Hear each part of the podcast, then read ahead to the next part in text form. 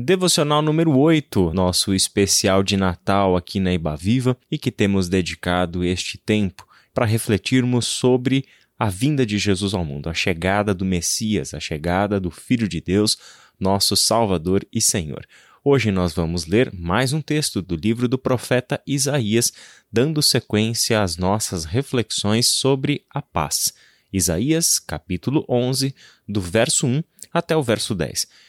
A leitura que eu vou fazer se encontra na nova versão transformadora, a NVT. Do tronco da linhagem de Jessé brotará um renovo, sim, um novo ramo que de suas raízes dará frutos, e o espírito do Senhor estará sobre ele, o espírito de sabedoria e discernimento, o espírito de conselho e poder, o espírito de conhecimento e temor do Senhor ele terá prazer em obedecer ao Senhor. Não julgará pela aparência, nem acusará com base em rumores. Fará justiça aos pobres e tomará decisões imparciais em favor dos oprimidos. A terra estremecerá com a força de sua palavra, e o sopro de sua boca destruirá os perversos. Vestirá a justiça como um cinto, e a verdade como uma cinta nos quadris Naquele dia, o lobo viverá com o cordeiro, e o leopardo se deitará junto ao cabrito, o bezerro estará seguro perto do leão, e uma criança os guiará. A vaca pastará perto do urso, e seus filhotes descansarão juntos. O leão comerá capim como a vaca. O bebê brincará em segurança perto da toca da cobra Sim, a criancinha colocará a mão num ninho de víboras. Em todo o meu santo monte não se fará mal nem haverá destruição, pois como as águas enchem o mar, a terra estará cheia de gente que conhece o Senhor. Naquele dia, o descendente de Jessé será uma bandeira de salvação para todo o mundo. As nações se reunirão junto a ele e a terra onde ele habita será um lugar glorioso. O texto de Isaías nos faz pensar em algumas coisas. Talvez a principal delas seja o tremendo descompasso que existe entre a mensagem bíblica de paz e a nossa experiência cotidiana. Nós temos lido tantos e tantos textos bíblicos que falam da paz como um elemento tão presente na vida do povo de Deus, governado por Deus. A paz como uma realidade trazida ao mundo por meio da pessoa de Jesus Cristo, o Filho de Deus. Só que quando olhamos ao redor, não precisamos nem ir tão longe nos nossos noticiários. A gente ouve falar de guerras, a gente ouve falar de tantos males que seres humanos, que povos inteiros têm enfrentado no nosso tempo. Nós lemos os noticiários e vemos os índices da violência, da criminalidade, vemos tanta corrupção acontecendo em todos os níveis da sociedade e ficamos tremendamente assolados com tudo isso. Dificilmente vamos ter uma reação de indiferença diante de tanto mal que acontece ao nosso redor. Ora, como podemos desfrutar de perfeita paz enquanto há tanta injustiça, tanta opressão, tanta pobreza, tanta violência, tanta destruição ao nosso redor? Destruição de lares, destruição de famílias, destruição de relacionamentos, tantas pessoas que perderam amigos em tempos de polarização política que nós enfrentamos nesses últimos dias quantas famílias sofrem por causa de doenças, por causa de traição, por causa de tantos e tantos problemas que podem assolar a humanidade e que têm nos assolado há tanto e tanto tempo. Nada disso é novo.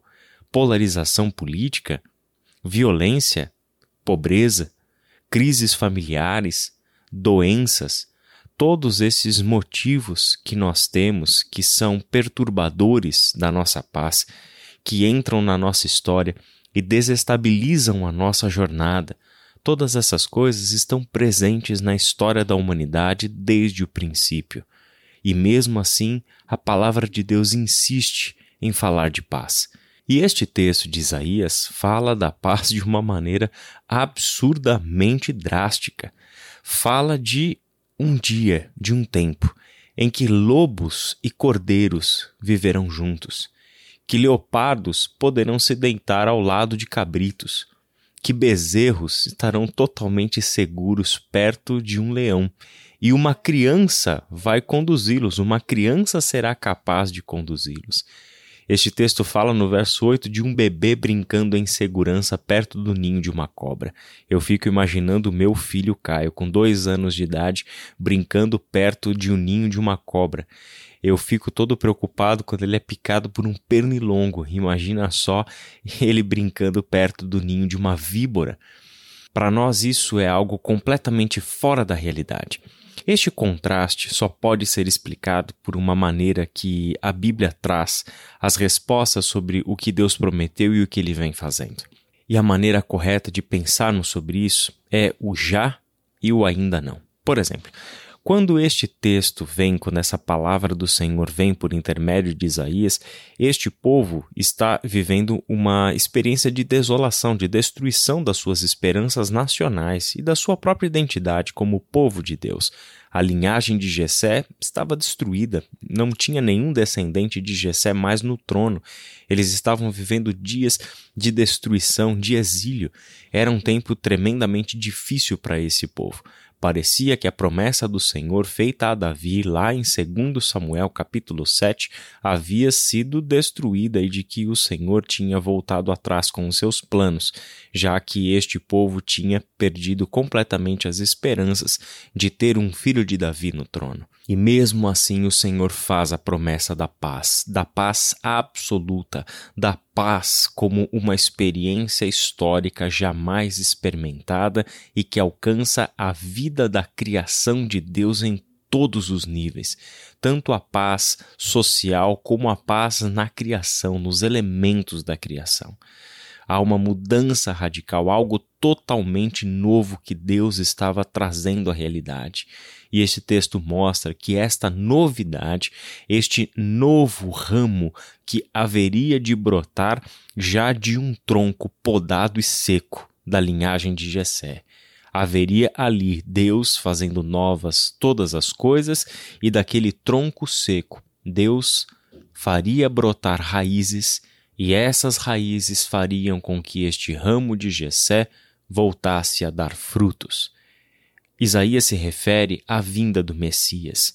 Este é um texto messiânico porque aponta para Jesus de Nazaré, porque Jesus é o filho de Davi. Ele é do tronco da linhagem de Jessé. Ele é o renovo que dá frutos. É sobre ele que repousa o Espírito do Senhor, dando a ele espírito de sabedoria e discernimento, conselho e poder, espírito de conhecimento e temor do Senhor. É ele quem obedecerá ao Senhor e fará cumprir todos os seus planos e toda a sua promessa. Este é Jesus de Nazaré. Da mesma forma, nós, hoje que já temos o cumprimento da promessa na pessoa de Jesus, podemos desfrutar disto já e ainda não. Já porque a paz já chegou. O príncipe da paz é aquele que você e eu temos o privilégio de chamar de Senhor e Salvador.